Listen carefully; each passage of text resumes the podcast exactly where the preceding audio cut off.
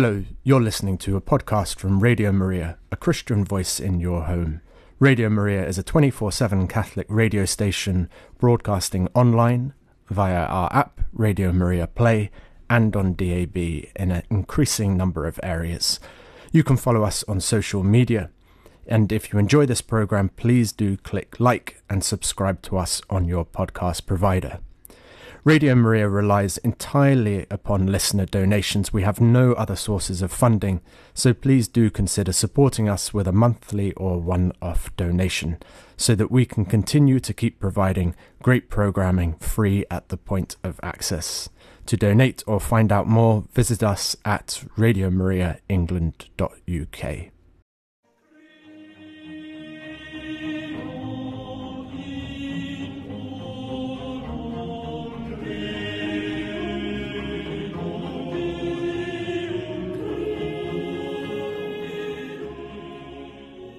You are listening to Radio Maria, and it is time for Credo. And as usual on a Tuesday, we have Derek Williams, our lay evangelist, who has been speaking to us over a series of talks recently, the Sabbath rest. And today he's going to be talking to us about the Sabbath in exile. Derek, welcome. As always, it's really good to have you with us. With you today. Nice to have your lovely smiley face there. So, shall I crack on with today's teaching, Aileen? Please. And if you would, would you introduce with a prayer for us? Do you normally do that, Derek, or is that if you would I like can to? do that. Yeah, yeah. If you I would like, but yeah. Absolutely. So, in the name of the Father, the Son, and the Holy Spirit. Amen. Amen. We thank you, Lord Jesus, for the the beauty of your word and your living word, which burns in our hearts like a fire, Lord Jesus. And I pray for myself, Aileen, for all the listeners, that as your word is proclaimed across the airways, that that fire will become an all-consuming fire, so that our love for you can completely dominate our lives, and our lives can be healed, restored, and renewed. In Jesus' name. Amen. In Father, Son, and the Holy Spirit. Amen. So, good afternoon, listeners, and welcome. And yes, today we're looking at the Sabbath in the exile. Uh, if you've listened to the Covenant series and the Jubilee series, um, you would know that the Sabbath has a very important place in the life of Israel.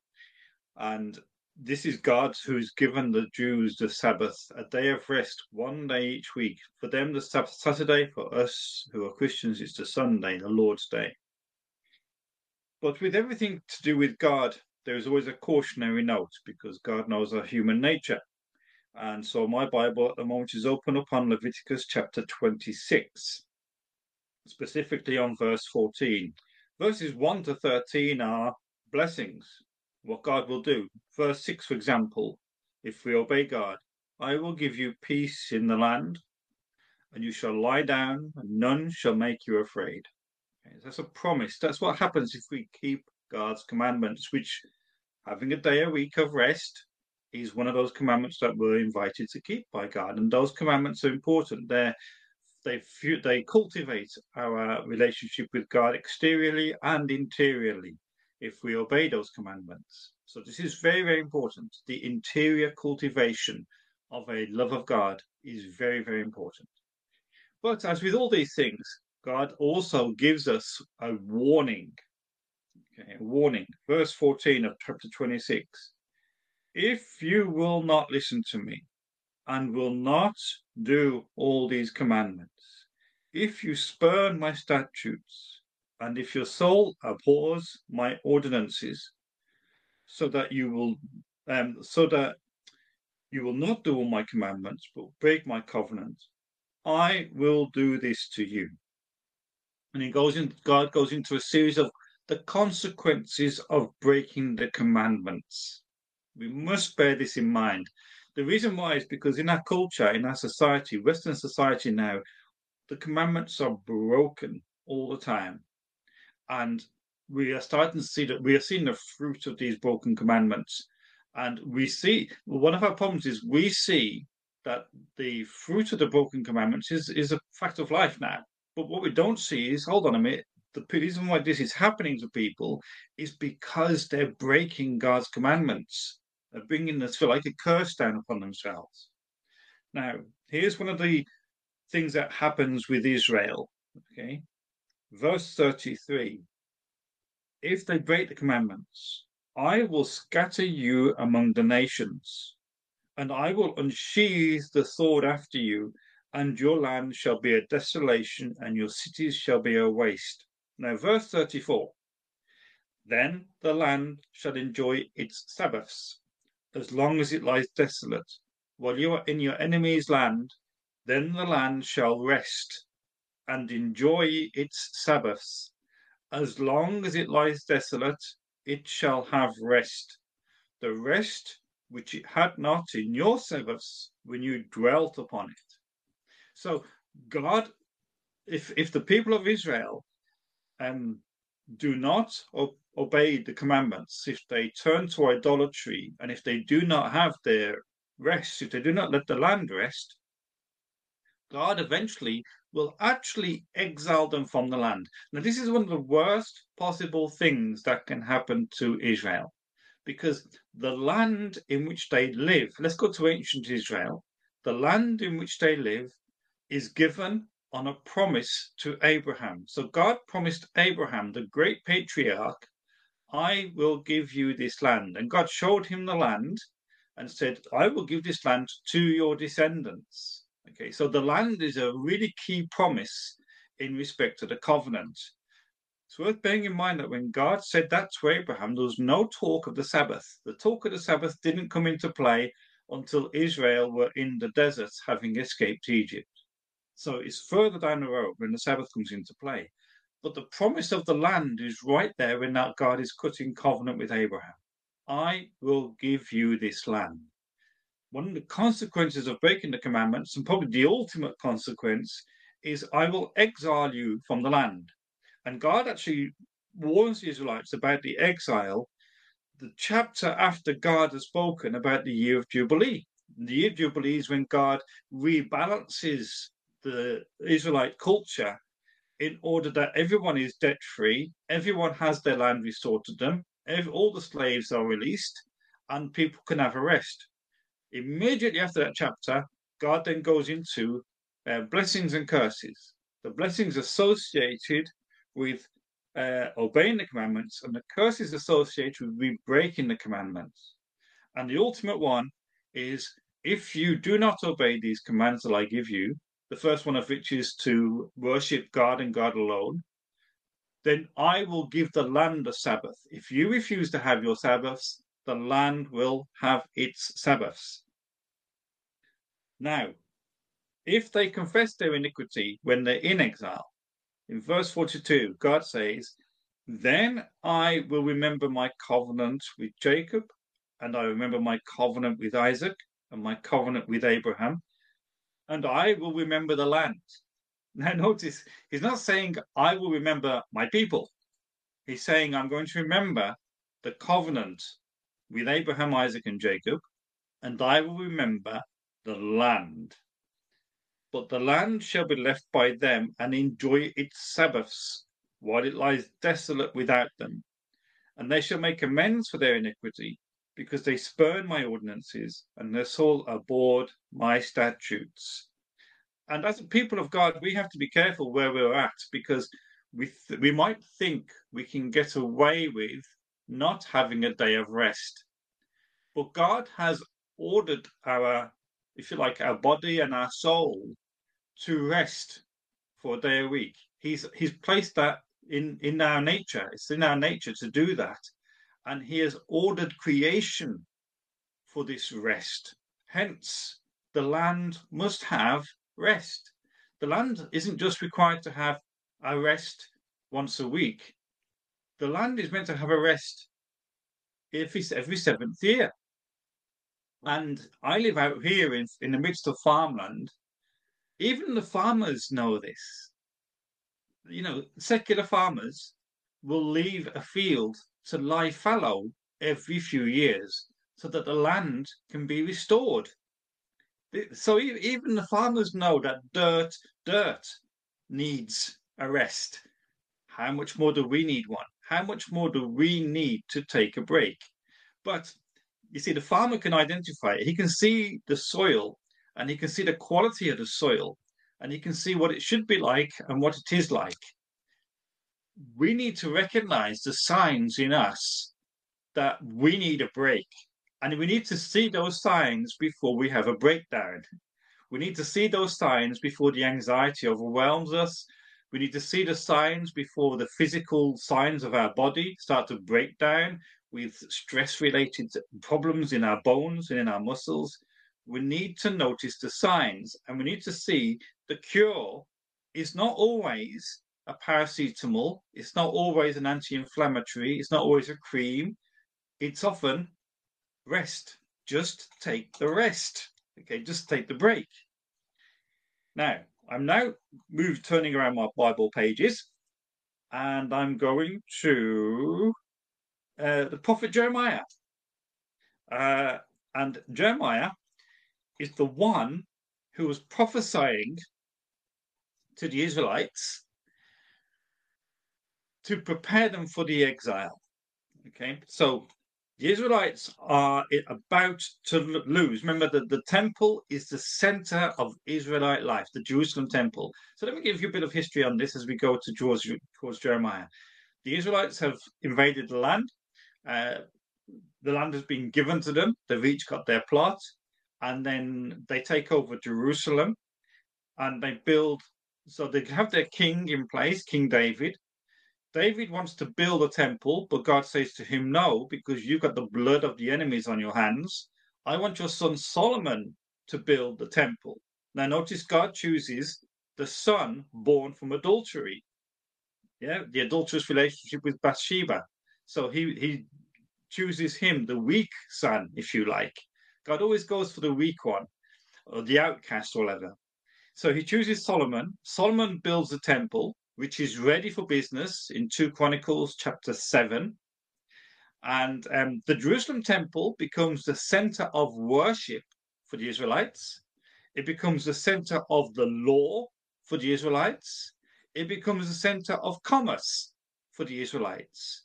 And Jews, if they're living in a different country, if they've gone to live, for example, in Greece or in North Africa or in Asia, if they can, they will try to pilgrimage to Jerusalem three times a year for Passover, Pentecost, and Tabernacles.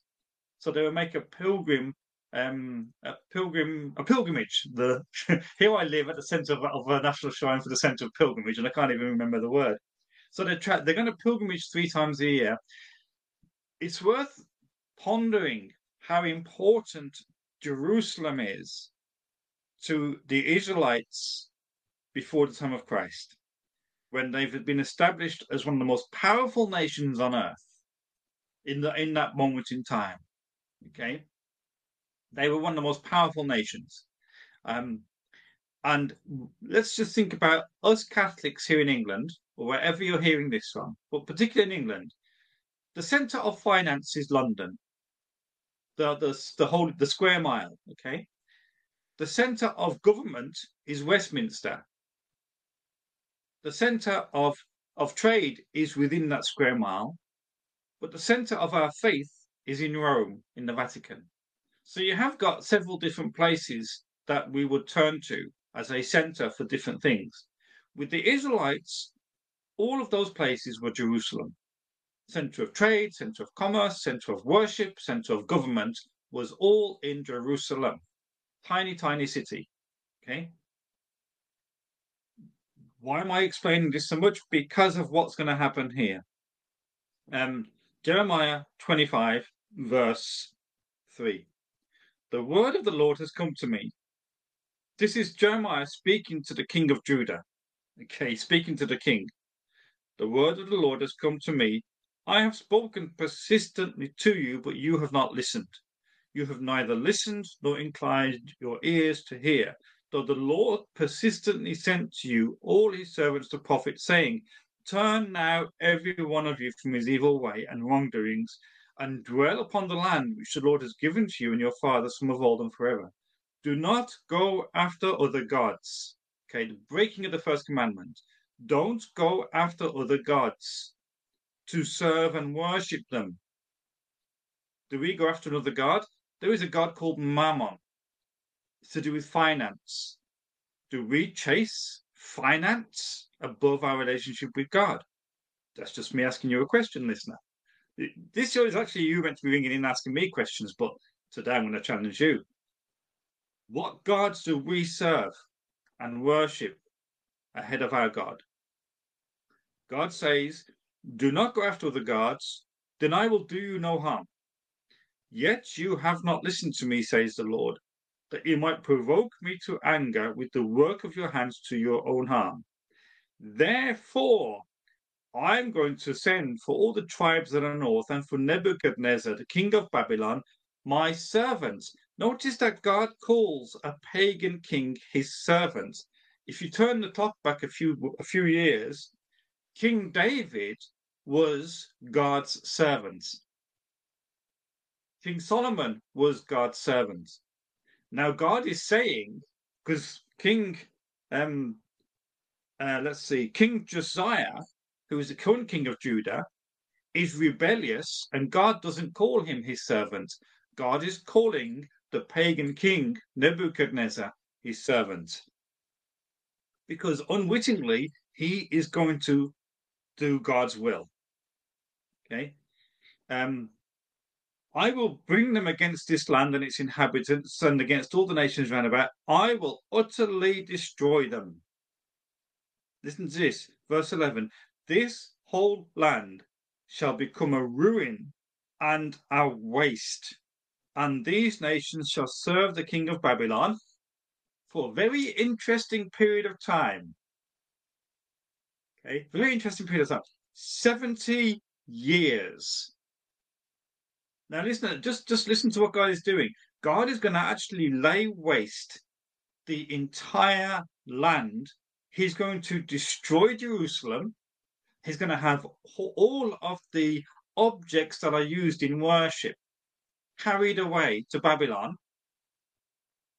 because the Israelites would not worship God and God alone. And they're going to stay in exile until the land has recovered its lost Sabbaths.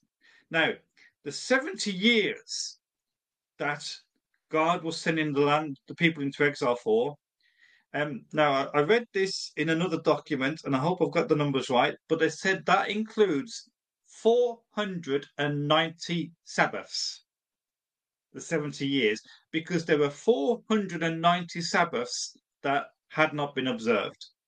So God was waiting for the Israelites to reach a certain point. So they think about think about it like this: right? The Israelites are in the land. King David is king, followed by Solomon, then they start giving over to idolatry. So they'd say, okay, we we won't keep this Sabbath because you know we want to work and make some money. So they break one Sabbath and they think, hey, we got away with it. No one's died. We're okay. So they didn't break another Sabbath. Oh, we're doing all right. God doesn't notice that we've broken the other Sabbath. God is quick to forgive. His wrath is a mile away. God is quick and merciful and loving. He won't punish us because we've worked on a couple of Sundays or Saturdays, as the case may be. And then they keep pushing the boat out, and then start thinking, hold on a minute, if God's not punishing us for, for breaking the Sabbath, maybe He won't punish us if we have this little idol in the house. Maybe we'll get away with that as well. Maybe we'll get away with making a sacrifice on a high place to another God. What if we break the other commandments as well? What if we just do a little bit of adultery here or there, or steal a little bit here and there? Maybe if we kill somebody by, you know, that, that we'll get away with it. And suddenly all this sinfulness comes in, all the commandments start to be broken. And all the way, what's happening is God is permitting evil until it reaches a limit. God permits it until it reaches a limit. And the Israelites, if they had only paid attention, would have noticed in the book of Genesis, the very first covenant no, not the second one. The second one is after the covenant with Noah, the covenant with the patriarch Abraham. In the midst of the cutting of these covenants, God comes to Abraham and he tells Abraham that the land will be given to the Israelites when the sin of the Amorites has reached its full measure. So the Amorites, the Canaanites, the Hittites who occupied the land, they were wiped out because their sin reached a certain limit. And when it reached that limit, they were wiped out. Those tribes were wiped out. Because one of the things they were doing is child sacrifice, sacrificing ch- children to their, in inverted commas, gods. Now, the Israelites, if only they had gone back to the Abrahamic covenant, and they would have listened to that every day. You know, the stories were narrated every day, or most days. If they'd listened, they would have seen that sin has a limit. I might get away with committing a sin here or there, but ultimately there is a limit. And if we don't make, if we don't repent, then we face the consequences when we hit the limit. And the limit for the Israelites was the whole land shall become a ruin and a waste. Jerusalem, your center for worship, for commerce, for law, will be destroyed. Your center of worship. Okay, so think about it like this the Israelites couldn't worship God, in a sense, unless they went to Jerusalem, because that's where they have to make their sacrifices. There is no sacrifice for sin if Jerusalem is destroyed. If they're exiled from Jerusalem, they have no sacrifice for sin. Let me put this one to you, folks. How do you get to confession under lockdown? How do you get to the sacraments under lockdown? Just think about it. Because if we are not being obedient to God's commandments, eventually the price is going to be paid. And I know this is a bit of a sobering talk, but I've talked to you for weeks and weeks and weeks about the love and mercy of God, God calling us into a Sabbath rest, God calling us into covenant, God calling us into this celebratory, loving relationship. But eventually there has to be a message which says, if we do not respond, there is a consequence. Now, on that really happy, joyful, jolly note, I'm going to pass you all back to the delightful Aileen, who's got a big smile in the studio is going to play some beautiful music for you. I wasn't smiling when I was listening, I have to say. um, but the, the music we have is Hosea, Come Back to Me, and that's your choice. I hope your first choice, Derek, for this afternoon.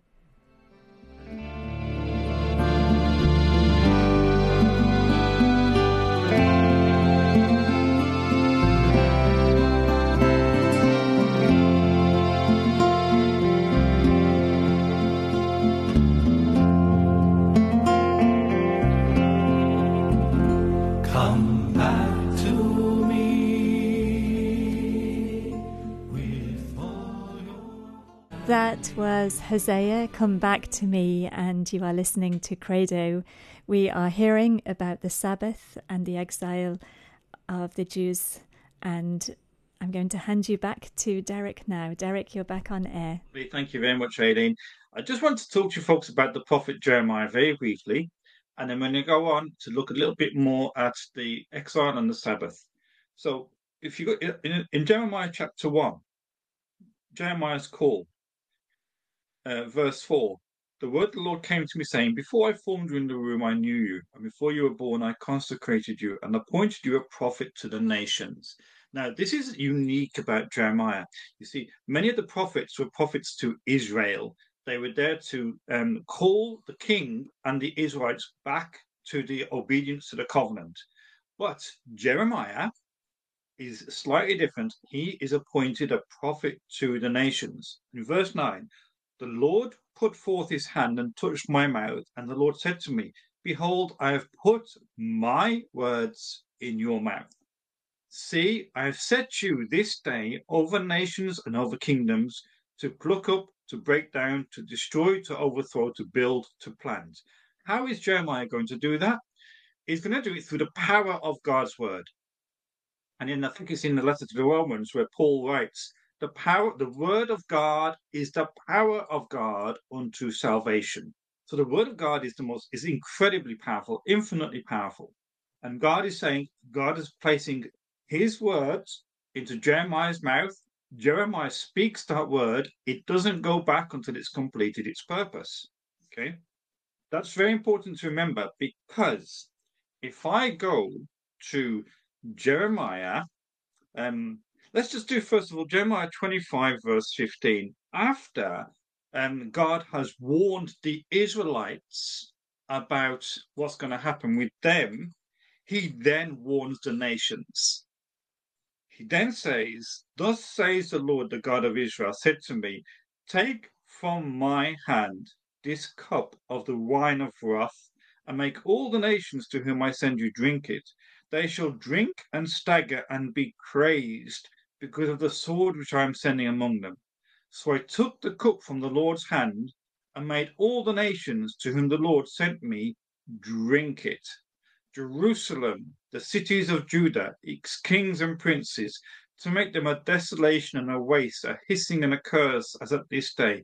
Pharaoh, king of Egypt, skip a few, all the kingdoms of Uz, all the kings of the land of the Philistines, Edom, Moab, the sons of Ammon, all the kings of Tyre, all the kings of Sidon, on and on and on.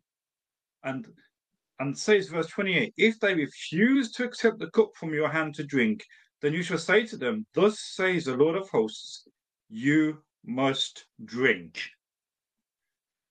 That doesn't sound like God, does it? But that's his God. This is God who's saying, You have got to the threshold, you've got to the limit. And the purpose of drinking from the cup of God's wrath is that God chastises in order to bring us back to mercy. That's what God wants. His mercy is infinite. His justice is terrible, but his mercy is infinite. That's what Padre Pio used to say. God's justice is terrible, but his mercy is infinite. Now, let's take a brief look at one example of where God's justice is absolutely needed in our world today. One area, and I could just say abortion. You know, the the hundreds of millions of abortions that have been committed. I read a statistic when we were in lockdown, when I was on the internet one day, and it said that in the October, when COVID had just started to spread in China, at the same time, at the same time, folks, it was estimated that global abortions had passed 1 billion since abortion was first legalized in Russia in the 1920s. That's no coincidence it was almost like we had reached a limit and the COVID virus was kicking off at the same time as we reached that limit and we had a lockdown. Um, now, when you, if you just draw a parallel with what happened in the land of Canaan when the Israelites were invading, what were they doing? They were sacrificing their firstborn babies to a demon god. And they had reached a limit and they were completely wiped out by the Israelites coming in. Israel was adopting those practices. As well as not keeping the Sabbath, they were adopting those practices. So, what does God do? He wipes them out, takes them out to Babylon, completely clears the land, destroys the center of worship, completely wipes out Jerusalem, and and then he takes it out. And don't forget, he then goes for the nations: Egypt, Philistine, Philistia, um, Tyre, Sidon, the other nations, he starts going for them. Because um, St. Peter begins, St. Peter writes in his letter, um, the purification begins with the house of God. Okay, so the church is purified first. When the purification is finished with the church, then it spreads out across the nations and it spreads out quickly. So, let me just go now to a little bit of good news. Yay! Well, we've got some listeners left. so, this is Jeremiah 29. This is a mere couple of chapters later. Okay? These are the words of the letter which Jeremiah the prophet sent from Jerusalem to the elders of the exiles and to the priests, the prophets, and all the people whom Nebuchadnezzar had taken into exile from Jerusalem to Babylon. So, a letter written by the prophet and they're probably thinking, no, no, no more, Jeremiah, mercy. But the letter says this in verse 10, okay? Thus says the Lord, when 70 years are completed for Babylon. Oh, I've got to just bring something in here. I've just been reminded of something. Oh, praise Jesus. Something I've been reminded of. Our Queen died last year after 70 years on the throne. So an era has come to an end. An era, okay, a 70 year period has come to an end. Think about that. What is God going to restore to us? Well, I can tell you this there are centuries of saints prophesying that England is going to be Catholic. And I, but I, when I did the dowry tour of Our Lady of Walsingham a few years ago, at every event I would talk about England becoming Catholic again because God had prophesied, God had spoken to us through all these prophets over the centuries, and more and more lately that England would be Catholic. So the 70 years have been completed. So what will God do? He says this, here we go. Thus says the Lord, in 70 years I complete for Babylon, I will visit you.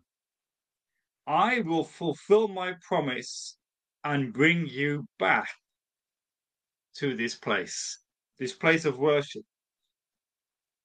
For I know the plans I have for you, says the Lord plans for welfare, not for evil, to give you a future and a hope. Then you will call upon me and come and pray to me, and I will hear you. You will seek me and find me when you seek me with all your heart. Think about that song we just played. Come back to me with all your heart. And this beautiful sentence I will be found by you, says the Lord, and I will restore your fortunes and gather you from all the nations and all the places where I've driven you, says the Lord and I will bring you back to the place from which I sent you into exile. What is the place that God is going to bring us back to? Well, the Ars in the 19th century um, spoke to Bishop Ullathorne of Birmingham and said, Do you not know that God is going to restore your ancient splendor? The ancient splendor of England is that we were jewel, we were the jewel in the crown of European Catholicism from around the 7th century to the 10th century. England, England was the Isle of the Saints. We were called the Isle of the Saints because there were so many saints in this nation. England was dedicated to, in those days, it was called St. Mary and St. Peter, Our Lady and St. Peter. Now, here's the thing when the bishops of England went to visit Pope Leo XIII in 1897, the Pope wrote them a letter. And he said in the letter, consecrate yourselves to Our Lady and St. Peter, just like your early fathers did. Now, a couple of years ago, we consecrated the nation as a dowry of Mary. Every bishop in England, and I know this because I was at every single consecration. I was help. I helped to organise the tour every bishop of England consecrated his cathedral, his diocese, to the Immaculate Heart of Mary and as the dowry of Mary. To just, to, just before lockdown, every single bishop, including Cardinal Nichols. Okay, so that was all done. Now we must expect the fruit of that to come out, and we must expect God to restore our ancient splendor. And what is that ancient splendor? It is that we are to become the land of saints. And I'm going to encourage you, listeners, to kind of make this prayer your own. God says, When you seek me, you will seek me and find me when you seek me with all your heart. I will be found by you. Now, God wants us to find him in a way that we've never found him before. He wants us to find the burning bush. He wants us to find the fire on Mount Sinai. He wants us to find the, the, the, the fire that Jesus came to cast upon the earth, the fire of Pentecost. But he gives it a new name now. God calls it a new and perpetual Pentecost. He wants us to find this new and perpetual Pentecost, every one of us. And all we need to do is seek Him with all of our hearts. That's what God is calling us to. Okay. Now we know the consequence of turning away from God. Now we know the consequence of turning back to God. Okay. Now, I'm going to watch my timing. So what I'm going to do is I'm going to hand you back to the happy Aileen, who is looking a bit more less nervous now. yeah, that got a little bit easier, Derek. okay, I have your next piece of music, which is "Come and Rest," and this is by Beautiful. Mission House.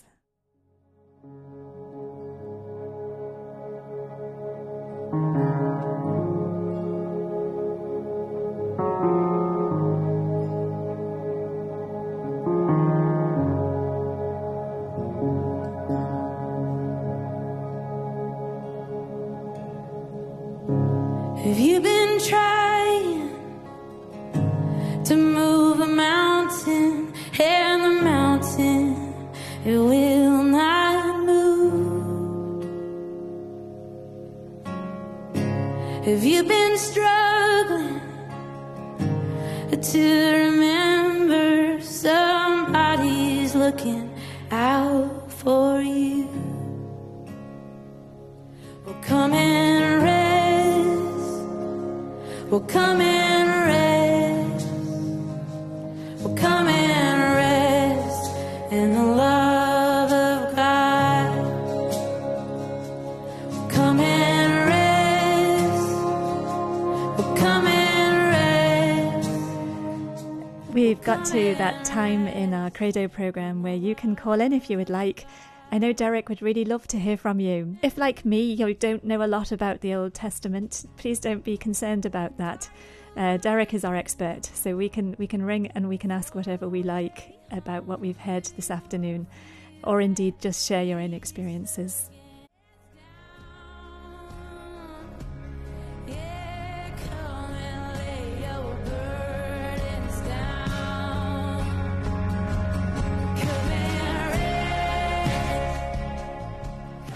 You are listening to Radio Maria. This is our Credo program, and I'm delighted that we have a caller, Adrian.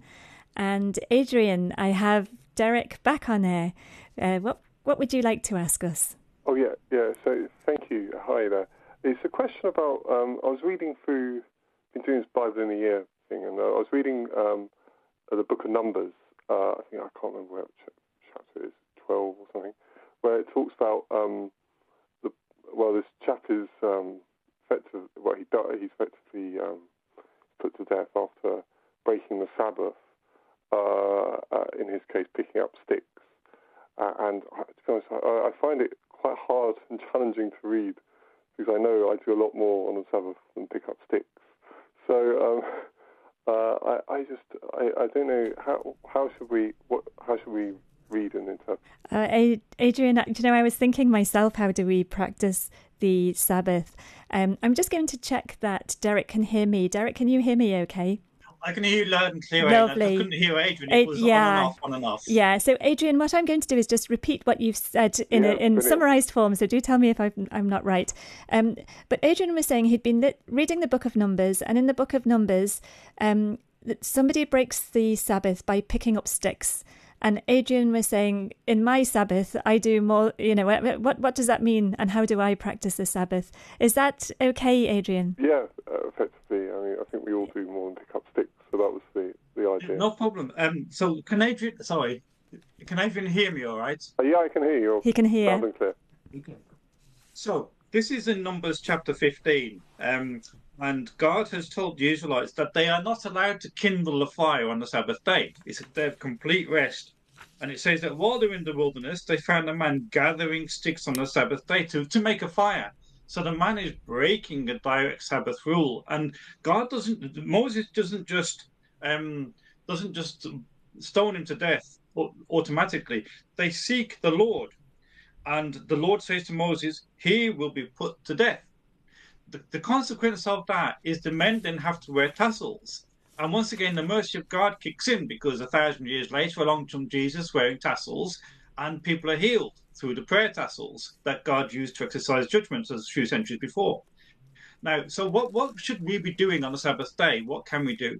Well, this is the approach many people take when I've spoken to them over the years. We talk about a day of rest, and then immediately people are saying, What can I do? Really what we should be asking ourselves is what shouldn't we be doing? We should be resting. The focus needs to be getting to a place of rest, a recuperation stage. So go to mass, pray the rosary, um, chill out. Don't, don't think of activity, think of inactivity. Think of letting the body recover.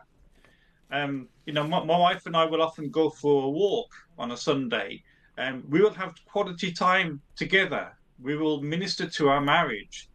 Um, when the children were young, we were all together, the whole family, and we would do things together as a family. So we'd minister to the family. We'd watch a movie. We'd relax together, have fun. So we would de stress, recreate the family life. Um, so those are the sort of things that we need to be thinking of. How can I cultivate an attitude of rest a day a week? How does that sound, Adrian? I know Derek won't be able to hear, but we can hear you on the radio, and, and I can tran- translate. Yeah, that sounds great. That sounds really. Uh, it's helpful. I think it's really helpful to, as you say, to think of rather than what shouldn't I do, what what, what can I do? You know. Yeah. That in that sense. But yeah, thank you for that. That's helpful. Thanks very much for your call, Adrian. God bless you. God bless. Bye bye now. Goodbye. Um, just to let you know, Derek, he found uh, Adrian found that very helpful. That thinking about what can I do, and I think that changes the whole mindset, doesn't it? Um, Yes, it does. I've got quite a quite a few questions, especially around the destruction bit that you were talking about. And Go I, it. I thought it was really interesting when you said that there is a limit that is reached, and then that's when God will come in and step in. And there were two aspects of reaching that limit that made me um, wonder. And the first thing I wondered was does God come in and destroy because, in fact, if we were to carry on, it would get worse and worse. And in fact, the consequences for us would be worse if God didn't. Now, there I'm thinking like an. I studied ethics, ethics back in the past, and that's one of the ways we can think about how things are right or wrong. So that God is doing something, but He's He's knowing that actually, if He doesn't do it, things will be worse for us in the end. Um, but then the other bit, the other thing that struck me was how people end up punished who haven't actually done the wrong. You know that generational ancestral line, and I wondered if you could comment on that too. No, no difficult questions then, eh? No, yeah, briefly, Um, briefly, Derek, because I can see we have another caller that we'll go to, so you can be brief with those if you can. Okay. Well, first of all, um, so first of all, the, the the limit on sin. Yes, God has to limit sin so that things don't get worse. So let's take a look at World War One, for example. Um, you know, the limiter could have been that war, and C.S. Lewis wrote about this in one of his books. Sorry, you've got the caller coming through. Do you want to take the caller first before I no, carry on? All right. Um, so in one of his books, C.S. Lewis talks about war. I think it's in the Screwtape Letters, and the demons the, the first demon is like, oh, great, we started a war. But then his boss says, no, no, no, this is disastrous. So many souls will be saved. You see, so whenever God brings in chastisements, God's primary purpose is often salvation. He wants to save souls. So if we're floating off down this route of occult practices and sinfulness, and we're heading towards eternal hell and what have you, God intervenes.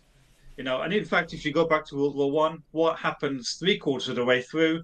Our Lady appears at Fatima, one, and one of the greatest miracles in the modern world, the miracle of the sun, takes place. So God's intervention is incredibly powerful, and Our Lady speaks into the world. The war will soon come to an end, but if mankind doesn't change their ways, a worse one will begin, because once again, sin reaches a maximum. Okay. Yeah, So thank that's you. the question to one. Do, Are we going to go to the caller now? Let's go to the caller. Yeah. So we have Lynette on the line. Lynette, you're on air. We're hoping. I'm hoping now we've had some technical support here. You may be able to hear Derek. Let us know. Lynette, go ahead. Thank you. Okay, Derek, can you hear me? He can hear. Yes, I can. Loud and clear. Oh, Thank good, you, I can technical hear you. team. Good, lovely. Um, my question, it's a slightly different tack, if that's all right. Um, I, the question I've got is to do with um, the use of the word dowry to describe England as Mary's dowry. So, A, the word dowry is not used commonly in English culture. It's very archaic. And I think, I mean, dowries go on. The use of dowry as um, kind of wedding gifts exchanges, I think, still goes on in other parts of the world and other cultures, but it's it's not common currency here. And I've heard in liturgies um, England described as Mary's dowry, and you've used the phrase again today. And I, I wanted to understand where this idea comes from. Is it going back to the early periods of the you know last um, millennium, or when's it from? A little bit of background, so, please. Good, good question. Thank you for asking that. Yes, the the traditional English word dowry goes way back. You could say it goes back to King Edmund of East Anglia in the ninth century. So it's a long, long way back. Who, in the Wilton Diptych, is said to have handed his scepter to Mary and said, "This is your dowry, O Blessed Virgin Mary." Uh, but the most concrete evidence we have is King Richard, King John the Third, or King Richard the Third. I can't remember now. The name way back in the 14th century, who knelt down in, uh, I think it was in Westminster, and gave England as a dowry to Mary. And it was already known as a dowry of Mary at that point in time, though, so he wasn't doing it the first time. Now, the idea back then wasn't as a wedding gift as such. Mm.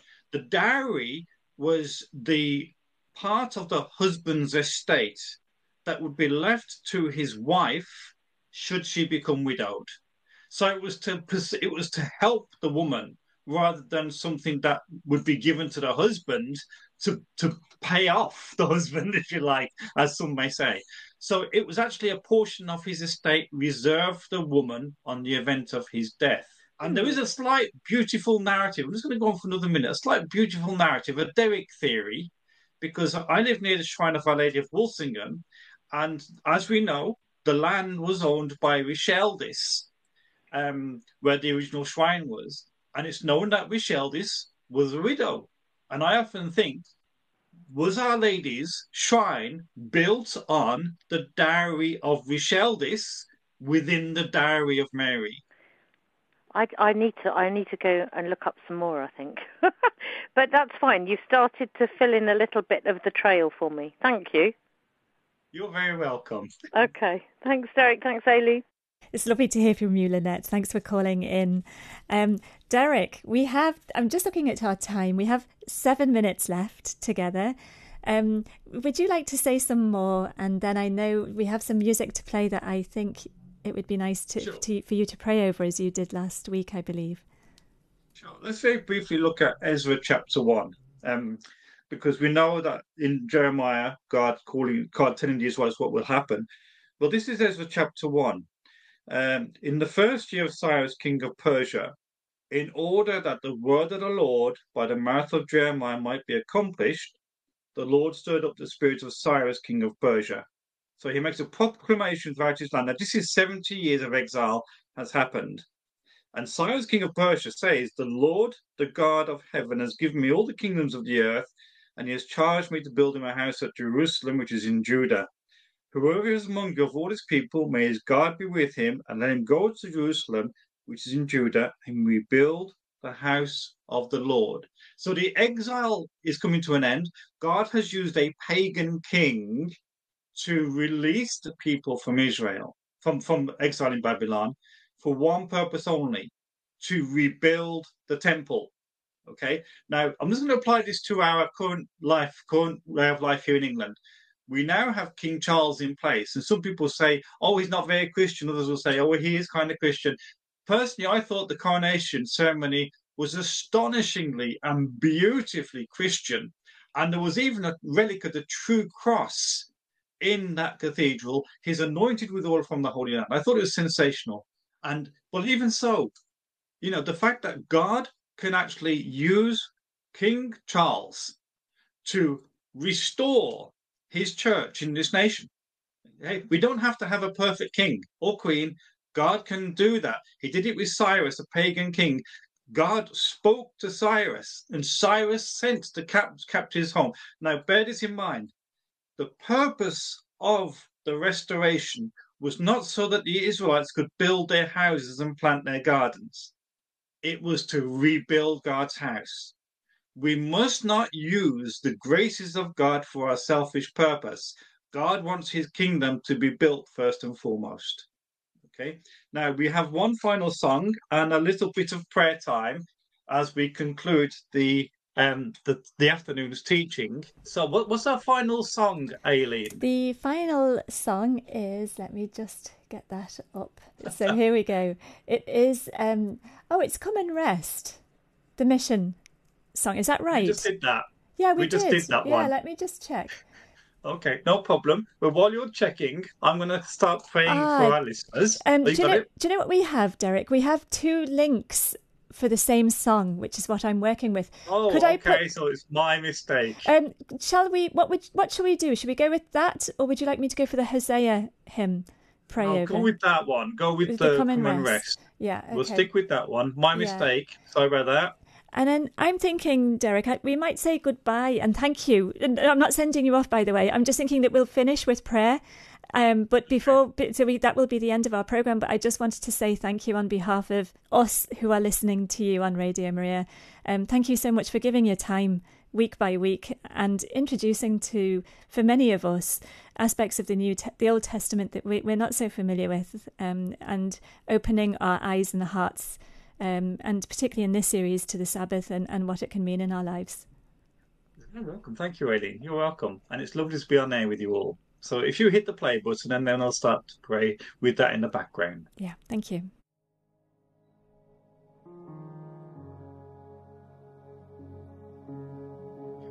So, listeners, what I'm going to encourage you to do is, as I do every week, just go inward for a moment. One of the things with the Sabbath, a mistake we can make is to want to apply laws and rules and regulations, but ultimately this is about the life of grace. And God wants us to wants to immerse us into his grace. And you can hear that beautiful song now. If you're trying to move the mountain, you know, what do you do? Stop fighting. If you've been struggling, just rest. Stop struggling against stuff. And he- hear, hear what God says to you. God says, come and rest. Yeah? That's what God is saying to you. Come and rest a while. This is what God is speaking to your heart. Okay. Just respond to that. Respond to the call to come and rest and say to God, I need rest. Physical, spiritual, emotional, I need rest. Do you need a mother? Do you need a father? Oh. So we thank our Mother Mary for taking us by the hand. And I'm going to lay a challenge to you listeners while this song is playing. Just a little challenge for you.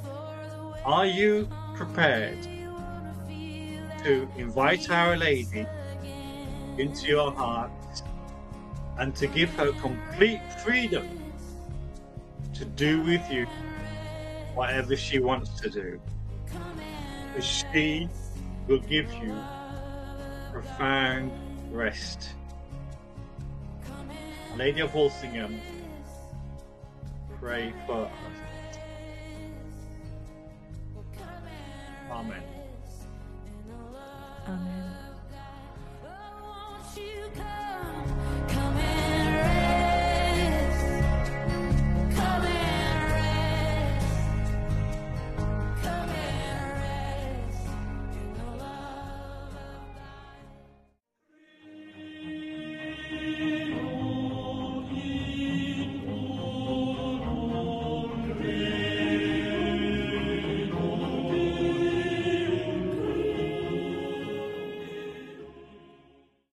This was a Radio Maria podcast. If you enjoyed it, do please click like and subscribe on your podcast provider or leave us a review. Every bit of feedback helps increase our visibility and allows us to reach more people with the message of Christ's saving truth. And if you don't already, you can listen to Radio Maria live either online or on DAB in selected regions of the UK. We'd love for you to call in live and be part of the conversation. See our website radiomariaengland.uk for more details and a full schedule of programs. And do please consider making a donation so that we can keep making more programs like this. We are completely dependent upon the generosity of our listeners.